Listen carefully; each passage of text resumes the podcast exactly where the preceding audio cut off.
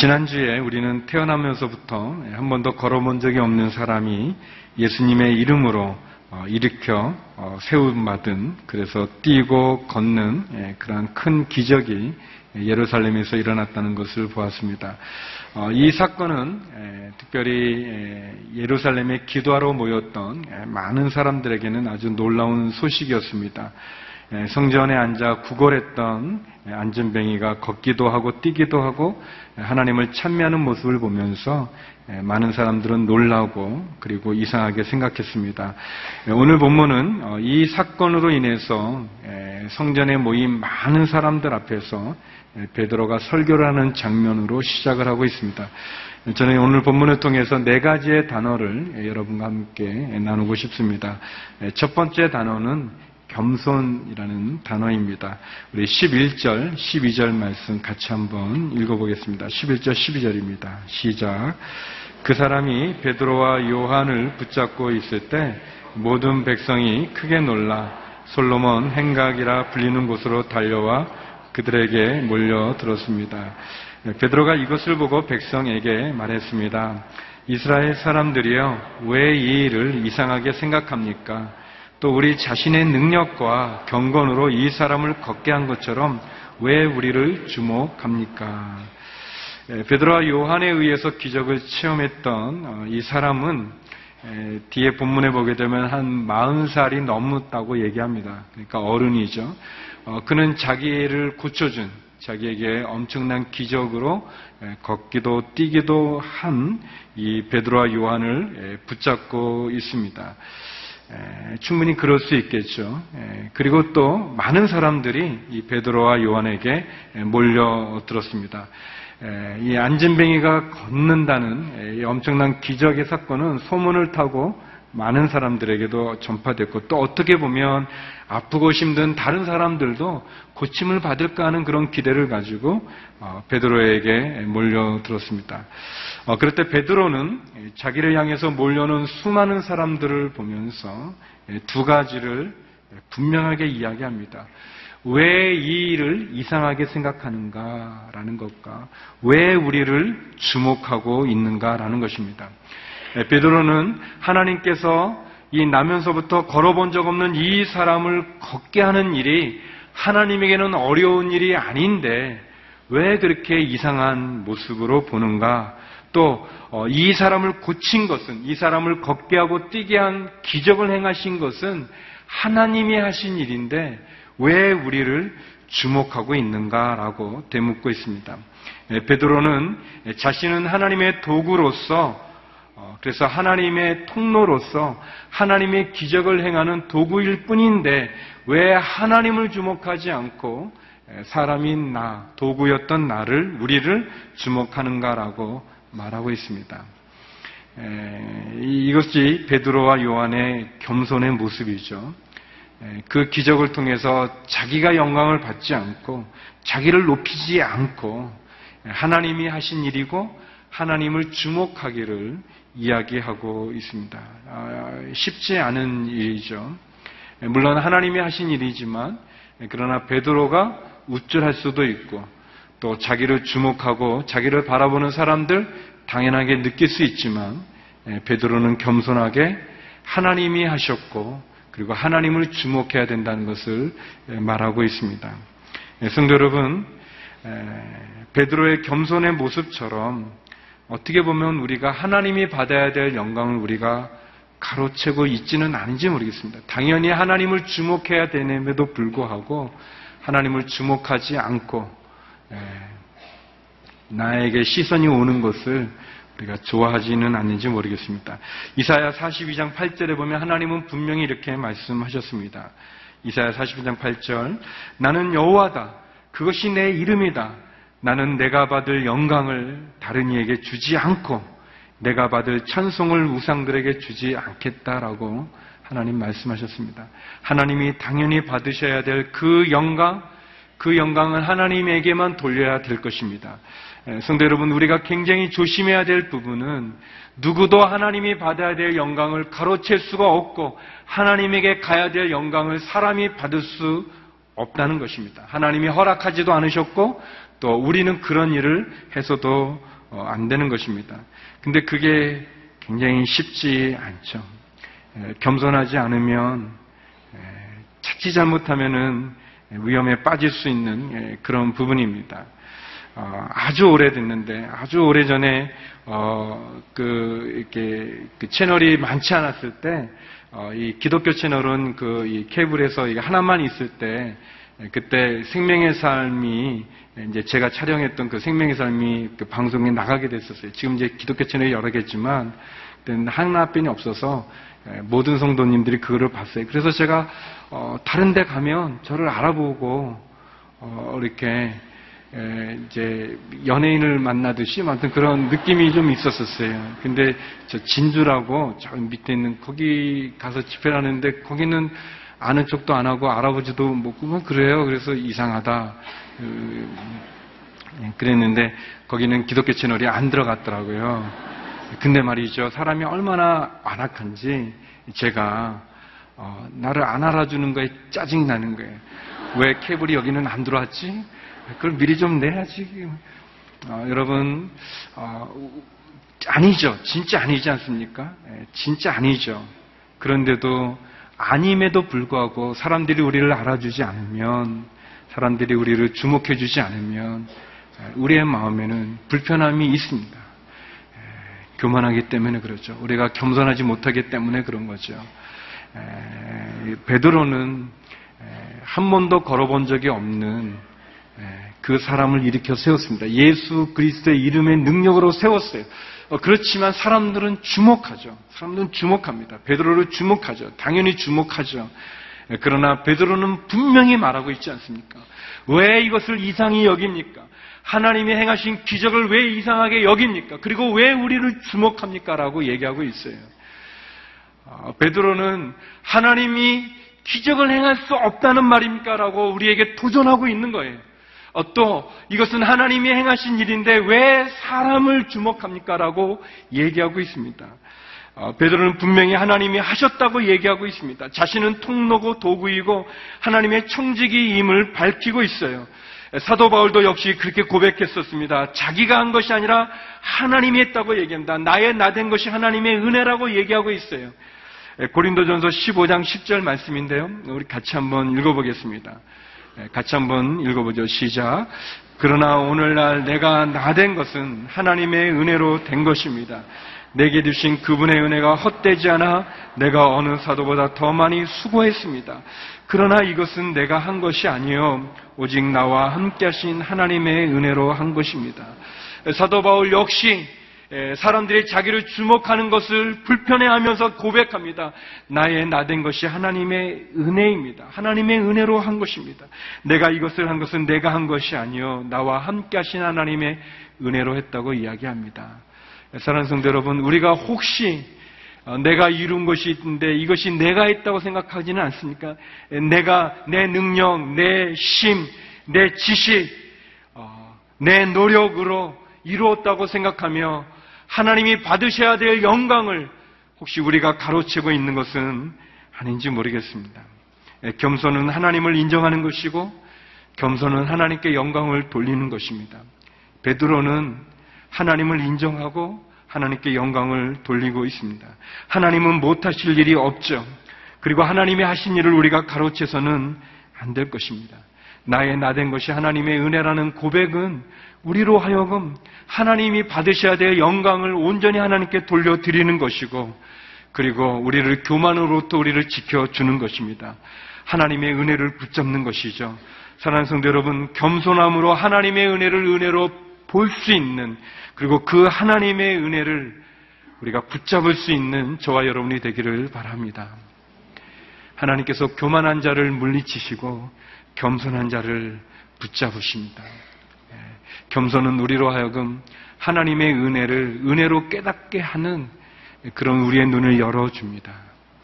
하나님이 우리에게 행하셨던 그 은혜를 붙잡는 겸손함으로 나갈 수 있는 저와 여러분이 되기를 바랍니다. 두 번째 단어는 증인이라는 단어입니다.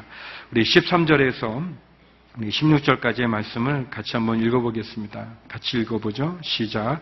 아브라함과 이삭과 야곱의 하나님 곧 우리 조상의 하나님께서 그분의 종 예수를 영화롭게 하셨습니다. 그러나 여러분은 일찍이 그를 넘겨주었고 빌라도가 놓아주기로 판결했음에도 당신들은 빌라도 앞에서 그것을 부인했습니다. 여러분은 거룩하고 의로운 분을 거절하고 도리어 살인한 사람을 놓아달라고 요청해 생명의 근원 되시는 분을 죽였습니다. 그러나 하나님께서는 그분을 죽은 사람들 가운데서 살리셨습니다. 우리는 이 일에 대해 증인들입니다. 예수의 이름을 믿는 믿음으로 인해 그분의 이름이 여러분이 보고하는 이 사람을 온전케 했으니 예수로 인해 난 믿음이 여러분 앞에서 이같이 그를 완전하게 낫게 했습니다. 베드로는 어떻게 보면 그냥 여기 역까지 다 그냥 예수님으로 가득 차 있었던 것 같아요.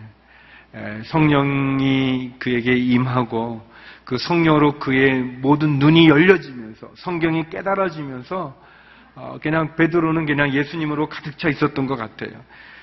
그래서 이 나면서부터 한 번도 걸어본 적이 없는 이 사람이 걷는 이 기적의 사건을 놓고도 예수님을 증거하고 있어요.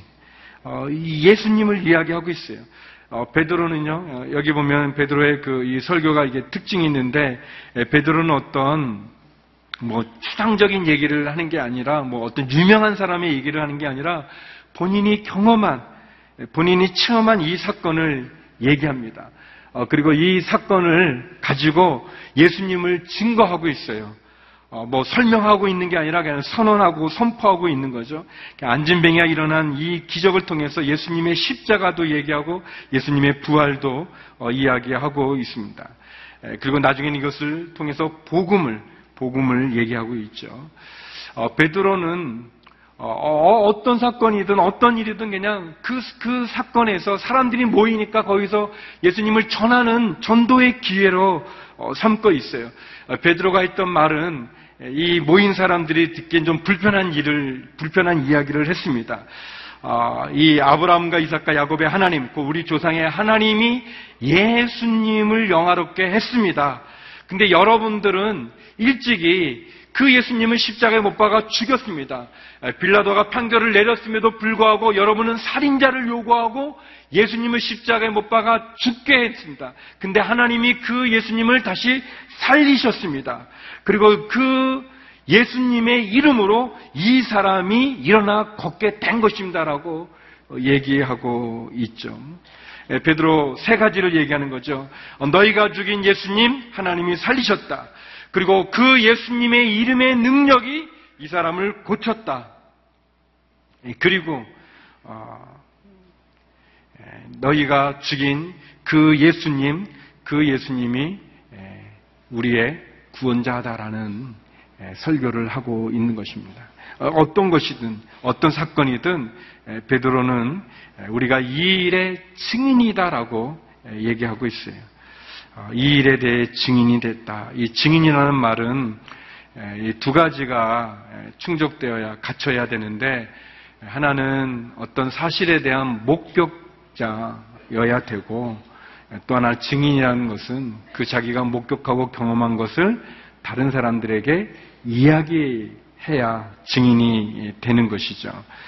이 증인이라는 이 말이 마르투스라는 그런 헬라어를 쓰는데, 그것은 이 순교자라는 그런 뜻도 있답니다. 증거자라는 뜻도 있지만 순교자라는 그런 뜻이 있다고 얘기합니다. 베드로는 많은 사람들 앞에 내가 증인이다, 내가 보고 경험하고 체험한 이 일에 대해서 내가 증인이다라고 얘기하고 있습니다. 베드로는 자신이 경험하고 자신이 체험한 예수님을 증거하고 있는 거예요. 그렇기 때문에 그의 말에는 힘이 있고 능력이 있는 거죠. 사도행전 4장 20절에도 보면 사도 베드로가 요한이 이렇게 얘기합니다. 우리는 보고 들은 것을 말하지 않을 수 없습니다라고 그랬어요. 내가 보고 들은 것, 내가 경험하고 체험한 것 말하지 않을 수 없다. 그렇게 얘기하고 있습니다. 사랑하는 성도 여러분, 여러분은 예수님을 체험하셨는지요? 여러분에게는 이 베드로와 같이 보고 듣고 체험하고 경험해서 그래서 증인으로 다른 사람들에게 예수님을 전할 수 있는 그런 고백이, 그런 증거가 여러분에게 있는지 모르겠습니다. 베드로가 이 기적의 사건을 놓고 이 기적에 대해서 설명하지 않고 도리어 이 기적을 통해서 모인 사람들에게 예수님을 증거하고 있는 것은 그의 모든 게 그냥 다 예수님으로 가득 차 있기 때문에 그래요. 그래서 이렇게 쿡 찌르면 그냥 예수님 얘기가 나오는 것처럼, 어떤 사건이 생기면 예수님으로 얘기하는 것처럼, 여러분은 어떤지 모르겠습니다. 저와 여러분, 우리들은 어떻습니까? 여러분에게는 어떤 일이 보면 거기서 예수님이 생각이 나는지요? 베드로는 많은 사람들 앞에서 예수님을 이야기했습니다. 그리고 그 얘기는 사실 불편한 얘기죠. 사람들이 듣기에 불편한 얘기죠. 위험한 얘기죠. 위험한 얘기를 진짜 하고 있는 거죠. 여러분이 죽인 예수님을 하나님이 살리셨고, 그리고 그 살리신 그 예수님의 이름의 능력이 이 사람을 고친 것이고, 우리는 이 일의 증인이라고 이야기하고 있습니다. 저는 여러분에게 묻고 싶어요. 여러분은 얼마나 예수님을 사람들에게 증거하셨는지, 여러분이 경험한 예수님을 얼마나 나누셨는지, 전도하셨는지, 여러분은 과연 증인이신가요? 마태복음 10장 32절 33절에 보면 예수님께서 이런 말씀을 하셨습니다. 굉장히 부담되는 그런 말씀인데 우리 같이 한번 읽어보기 원합니다. 같이 한번 읽어보죠. 시작. 누구든지 사람들 앞에서 나를 시인하면 나도 하늘에 계신 내 아버지 앞에서 그를 시인할 것이다. 그러나 누구든지 사람들 앞에서 나를 부인하면 나도 하늘에 계신 내 아버지 앞에서 그를 부인할 것이다. 성도 여러분, 사람들 앞에서 나를 시인하면 나도 하나님 앞에서 그를 시인하지만, 그러나 누구든지 사람들 앞에서 나를 부인하면 나도 하늘에 계신 내 아버지 앞에서 그를 부인할 것이다 라고 주님이 말씀하셨습니다. 증인은 누군가? 증인은 목격자라고 그랬어요.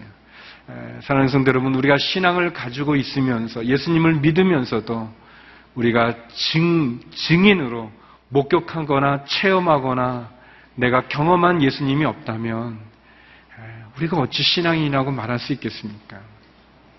또 내가 목격하고 체험하고 내가 경험했음에도 불구하고 말하지 않으면 어찌 예수님을 믿을 수 있겠습니까? 내가 증거하지 않으면, 내가 증인으로 내가 경험하고 체험한 것을 나누지 않으면 어찌 예수님을 믿을 수 있겠습니까? 성도 여러분, 베드로가 자신에게 일어난 일을 통해서 예수님의 십자가와 부활과 복음의 증인이 된 것처럼 저와 여러분 먼저 예수님을 경험할 수 있기를 주의 이름으로 축원합니다. 예수님을 느끼고 체험하고 만날 수 있기를 주의 이름으로 축원합니다.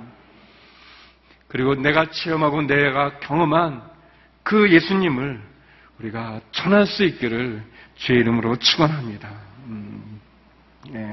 제 아내가 예배를 드리는지 모르겠는데 이렇게 조용하고 착한 자매입니다. 그래서 굉장히 이렇게 말도 많지 않고 굉장히 이렇게 조용합니다. 근데 이제 얼바인 온누리교회에 있을 때, 그래서 제 아내가 사모인 거를 모르는 분들도 많아요. 그래서 뭐 아내가 있는데 제 얘기 막 사람 성도들이 하고 막 이렇게 이렇게 잘 몰라요. 이렇게 그냥 숨어 있는 것처럼 그냥 조용한 자매인데, 근데 이제 아내가 어느 병원에 갔는데 이렇게 체질을 이렇게 검사하는데 병원에 갔는데 체질 검사를 하고 아내가 이제 그 체질에 따라서 먹는 음식들이 있는데 그 음식을 따라서 먹으면서 몸이 건강해졌어요. 몸이 좋아졌어요. 너무 감사한 일이죠. 근데 이제 그 일이 있고 나서 뭐 이렇게 교인들끼리 얘기하다가 내가 몸이 좀 아파. 그러면은 아내가 그런 거예요. 그 병원에 가라고. 가서 하면은 좋다고 그러는 거예요. 뭐 예배를 드리거나 뭐 누구를 만나면 자꾸 아내가 이제 교회 나오라는 말을 하지는 않았는데, 아니, 누가 아프다고만 그러면 그냥 막 그러게 하는 것 같아. 근데 그게 이제 아내가 이제 자기가 체험하고 경험해서 좋으니까 이렇게 자꾸 소개하는 거예요. 사람들한테. 아니면 좀 몸이 약간 약해 보이면 어디 아프냐 하면서 뭐 그런 건 아니지만 아무튼 뭐 너무 그러는 거예요. 근데 이제 제가 걱정이 되는 거예요. 이민사이기 때문에 말이 많기 때문에 혹시 뭐 병원하고 뭐 맺었나, 그래 뭐 그런 거나 오해받을 수도 있고. 그래서 제가 여보, 좋긴 한데 너무 그러면 좀 불안하다고 이제. 근데 경험해서 그거대로 지켜서 몸이 좋아지니까 안전할 수 없는 거예요. 누가 그러면은 얘기하는 거죠. 사랑하는 성도 여러분, 저와 여러분의 삶 속에 예수님에 대한 그런 경험이 있는가? 그런 체험이 있는가? 그런 간절함이 있는가? 그런 은혜가 있는가? 그리고 그 은혜를 체험하면 전하지 않을 수 없는 증인으로, 전하지 않을 수 없는 베드로가 그 모인 사람들을 향해서 너희가 예수님을 죽였고 하나님이 그를 살리셨고 살리신 그 예수님이 이 사람을 고쳤다라고 증거하는 그 증인의 삶, 그 증인의 그 마음이 우리들 가운데 있기를 주의 이름으로 축원합니다. 우리에게 일어난 모든 일 예수님으로 이해하고 해석하고 그 예수님으로 받은 은혜를 나눌 수 있기를 원합니다. 세 번째는 회개라는 단어입니다. 회개입니다. 우리 좀 17절부터 20절까지 말씀을 같이 한번 읽어보겠습니다. 17절에서 20절입니다. 같이 읽어보죠. 시작. 형제들이여, 이제 나는 여러분이 여러분의 지도자들처럼 무지해서 그렇게 행동했던 것을 압니다. 그러나 하나님께서는 모든 예언자들의 입을 통해 그리스도께서 고난받아야 할 것이라고 미리 선포하신 것을 이와 같이 이루셨습니다. 그러므로 여러분은 회개하고 돌아오십시오. 그래서 여러분의 죄 씻음을 받으십시오. 그러면 주 앞에서 새로워지는 때가 올 것이요, 주께서 여러분을 위해 미리 정하신 그리스도 예수를 다시 보내실 것입니다. 베드로는 이제 이 사건을 통해서 십자가에 죽으신 예수님의 사건을 새롭게 해석하면서 이야기하고 있습니다. 비록 유대인들이 무지해서 그렇게 죄를 짓고 예수님을 십자가에 죽게 했지만 하나님께서는 예언자들을 통해서 예수님이 고난을 받으시고 십자가에 죽으신 것이 성경에 미리 기록된 하나님의 계획이라고 이야기하고 있습니다. 베드로는 성령을 통해서 새롭게 깨닫게 된 거예요. 예수님이 십자가에 달려 죽으신 것은 하나님이 미리 계획해 놓으신 사건이라는 거예요.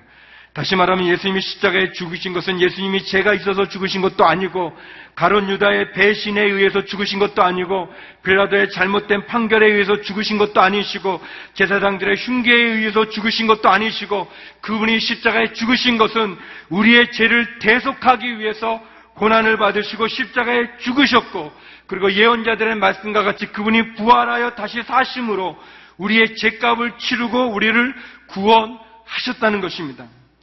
그래서 그러기 때문에 우리가 회개하고 주님께 돌아오면 회개를 통해서 죄의 씻음을 받으면 하나님께서 우리에게 새로운 날을 주신다고 베드로는 선포하고 있습니다. 예수님을 십자가에 못 박은 것은 바로 우리의 손이, 우리의 죄가 그를 십자가에 못 박았지만 하나님 그를 다시 살리셨기 때문에, 그를 부활시키셨기 때문에, 그분이 우리의 죄값을 대신 치르시고 다시 사셨기 때문에 누구든지 그를 믿으면 구원을 받는다고 베드로는 이야기하고 있는 것입니다. 회개하라고 얘기하고 있습니다. 분명히 얘기합니다. 여러분, 회개하고 돌아오십시오. 죄 씻음을 받으십시오. 그러면 하나님이 새로워지는 때가 온다고 선포하고 있습니다. 성도 여러분, 회개는 돌아서는 거예요. 돌이키는 거예요. 방향을 바꾸는 것이죠. 죄 씻음을 받는 것입니다. 우리의 인생의 운전대를 그분에게 맡기는 것입니다. 베드로는 이 남에서부터 한 번도 걸어본 적이 없는 이 사람을 고친 이 사건을 통해서 예수 그리스도를 증거하고 있고 그리고 그 예수 그리스도의 십자가 앞으로 사람들을 이끌어가고 있습니다. 사랑하는 성도 여러분, 저는 이 시간 저와 여러분이 함께 십자가 앞으로 나갈 수 있기를 원해요. 이 본문의 말씀을 통해서 제가 한 목사님의 말씀을 들으면서 늘 들을 때마다 제 가슴이 떨리고 그리고 은혜를 받았던 부분은 목사님은 마치 베드로가 예수님이 가득 차 있어서 어떤 것만 해도 그냥 예수님 얘기로 이렇게 다 이렇게 사람들을 이렇게 안내하는 것처럼 한 목사님 어떻게 보면 십자가가 가득 차 있었던 것 같아요. 그래서 어떤 본문에서도 한 목사님 설교를 들으면 꼭 십자가의 이야기가 있었어요. 저는 그것이 너무 좋았습니다. 사랑하는 성도 여러분, 저는 이 시간 여러분을 함께 십자가 앞으로 나가고 싶어요. 여러분, 십자가 앞에 우리가 나갔을 때 무엇이 보입니까? 십자가에 매어 달린 예수님이 보이지 않습니까? 그 예수님을 십자가에 못 박은 것이 누구입니까? 예수님을 그 십자가에 못 박으셔야만 돼. 예수님이 십자가에 못 박으셔야만 되는 것은 무슨 이유입니까? 예수님을 십자가에 못 박은 것이 바로 저와 여러분 우리의 죄 아니겠습니까? 그리고 예수님이 십자가에 못 박히신 것이 저와 여러분의 죄를 대속하고 구원하기 위해서 그분이 대속의 제물로 그 십자가에 못 박히신 것이 아니겠습니까? 베드로는 그 십자가를 통해서 우리에게 말합니다. 회개하고 돌아오십시오라고 얘기합니다. 회개하고 죄 씻음을 받으라고 얘기하고 있습니다. 회개하고 새롭게 되라고 우리들에게 우리를 초청해주고 있습니다. 그래요. 회개는 돌아오는 것입니다. 죄 씻음을 받는 것입니다. 주님 안에서 새로워지는 것입니다. 그러기 위해서, 회개하기 위해서 우리가 필요한 것이 있다면 예수님을 십자가에 못 박은 것이 유대인들도 아니요, 가룟유다도 아니요, 로마 군병도 아니요, 바로 나의 죄가 예수님을 십자가에 못 박은 것이고, 예수님은 십자가에 못 박혀 죽으시고 사흘 만에 부활하심으로 우리에게 새로운 살 길을 열어주셨다는 것, 우리를 구원하여 주셨다는 그 고백이 아니겠습니까? 사랑하는 성도 여러분, 우리가 주님 앞에 나아갈 수 있기를 주의 이름으로 축원합니다. 누가복음 24장 46절 47절을 보면 주님이 우리 가운데 이렇게 말씀하셨습니다. 같이 한번 읽어보겠습니다. 시작. 예수께서 그들에게 말씀하셨습니다. 이렇게 기록되어 있다. 그리스도께서 고난을 겪고 3일째 되는 날 죽은 사람들 가운데서 살아날 것이며, 또 예루살렘으로부터 시작해 모든 민족에게 그의 이름으로 죄의 용서를 받게 하는 회개가 전파될 것이다. 주님의 말씀처럼 회개가 전파되고 선포되고 있습니다. 오늘 베드로의 선포를 통해서 저와 여러분 다시 한번 십자가 앞에 나가는 그런 시간이 있기를 바랍니다. 회개는 돌아서는 거예요. 주님 앞에 우리가 잘못된 길로 갔다면 돌아서는 것입니다. 주님을 등졌다면 우리의 몸을 돌이켜 다시 주님을 바라보기를 원합니다. 우리의 있을 곳은 십자가입니다. 그것이 우리의 신앙의 시작이고 우리의 결론일 것입니다. 십자가는 저와 여러분을 향한 하나님의 사랑의 증거 아니겠습니까? 우리가 다시 시작할 수 있는 기회를 주는 하나님의 사랑의 손길이 아니겠습니까? 십자가에서 우리는 하나님의 사랑과 예수님의 사랑을 만날 수 있지 않습니까? 사랑하는 성도 여러분, 사도 베드로의 고백과 같이 여러분은 회개하고 돌아오십시오라고 얘기하고 있습니다. 우리를 부르시는 주님 앞에 회개하고 다시 한번 주님께 나가는 저와 여러분이 되기를 바랍니다. 마지막 단어는 복음이라는 단어입니다. 복음, 우리 21절에서 26절, 좀 길지만 같이 한번 읽어보겠습니다. 21절에서 26절의 말씀입니다. 시작. 그러나 하나님께서 그분의 거룩한 예언자들의 입을 통해 말씀하신 대로 만물을 회복하실 때까지 예수는 마땅히 하늘에 계셔야 할 것입니다. 모세는 말하기를 주 하나님께서 너희를 위해 너희 형제 가운데서 나 같은 예언자 하나를 세울 것이니 그가 너희에게 말하는 것은 무엇이든지 다 들으라. 누구든지 그 예언자의 말을 듣지 아니하는 사람은 백성 가운데서 멸망당할 것이다 라고 했습니다. 또 사무엘과 그 뒤를 이은 모든 예언자들도 이때를 가리켜 예언했습니다. 여러분은 예언자들의 자손이요, 또 하나님께서 여러분의 조상들과 더불어 세우신 언약의 자손입니다. 하나님께서 아브라함에게 내 후손으로 인해 땅의 모든 족속이 복을 받을 것이다 라고 말씀하셨습니다.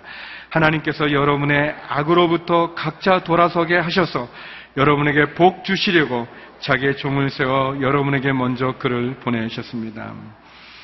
베드로는 회개를 선포한 이후에 구약에 나오는 말씀, 특별히 모세의 이야기, 사무엘과 또 아브라함을 통해서 예수님을 전해주고 있어요. 베드로는 구약의 성경에 나오는 메시아가 선지자로 오신 분이 바로 예수 그리스도라고 이야기합니다. 모세가 말했던 나 같은 예언자 하나를 세울 것이니 그 나 같은 예언자는 예수님을 말합니다. 베드로는 모세를 통해서 하나님께서 나 같은 예언자라고 설명했던 그 예언자가 바로 예수님이라고 얘기합니다. 또 사무엘과 그에 뒤를 잇는 모든 예언자들이 증거했던 분이 바로 예수님이라고 이야기하고 있습니다. 그리고 아브라함을 통해서 축복의 메시지, 즉 내 후손으로 인해 땅의 모든 족속이 복을 받을 것이다 라는 내 후손이 바로 예수 그리스도라고 이야기하고 있습니다.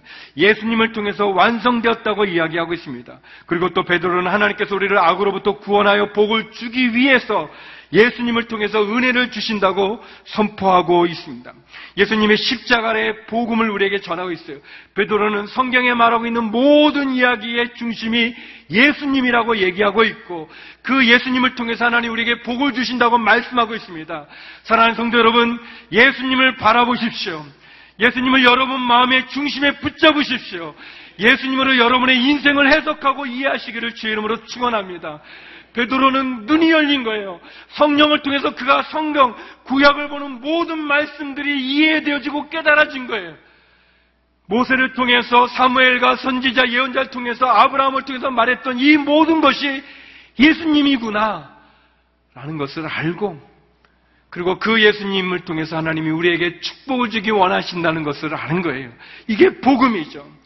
사랑하는 성도 여러분, 우리의 삶을 이해시킬 수 있는 것은 예수님입니다. 저와 여러분의 삶과 죽음도 태어나고 하나님의 부름을 받는 것도 예수님입니다. 예수님이 아니고서는 우리가 이해할 수 없는 일이 많지 않습니까? 우리를 이해할 수 있는 것, 그것은 예수님입니다.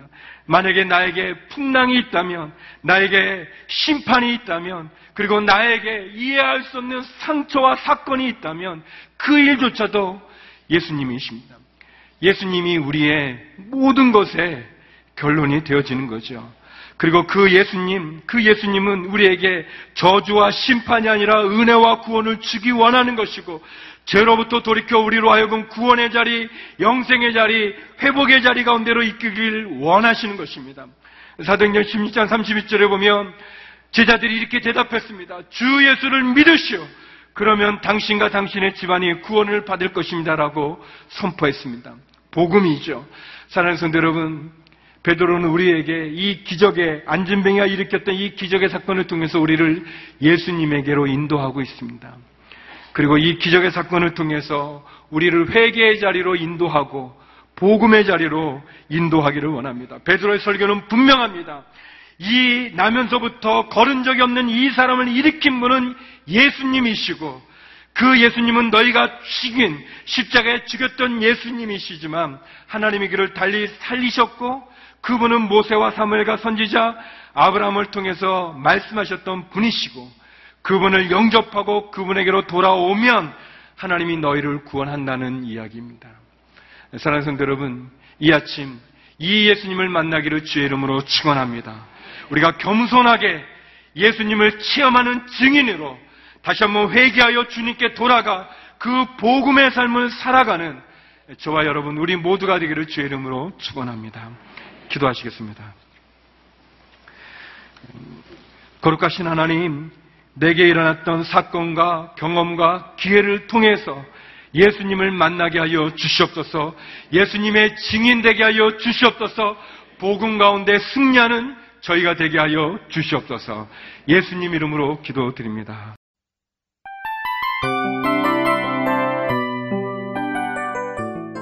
이 프로그램은 청취자 여러분의 소중한 후원으로 제작됩니다.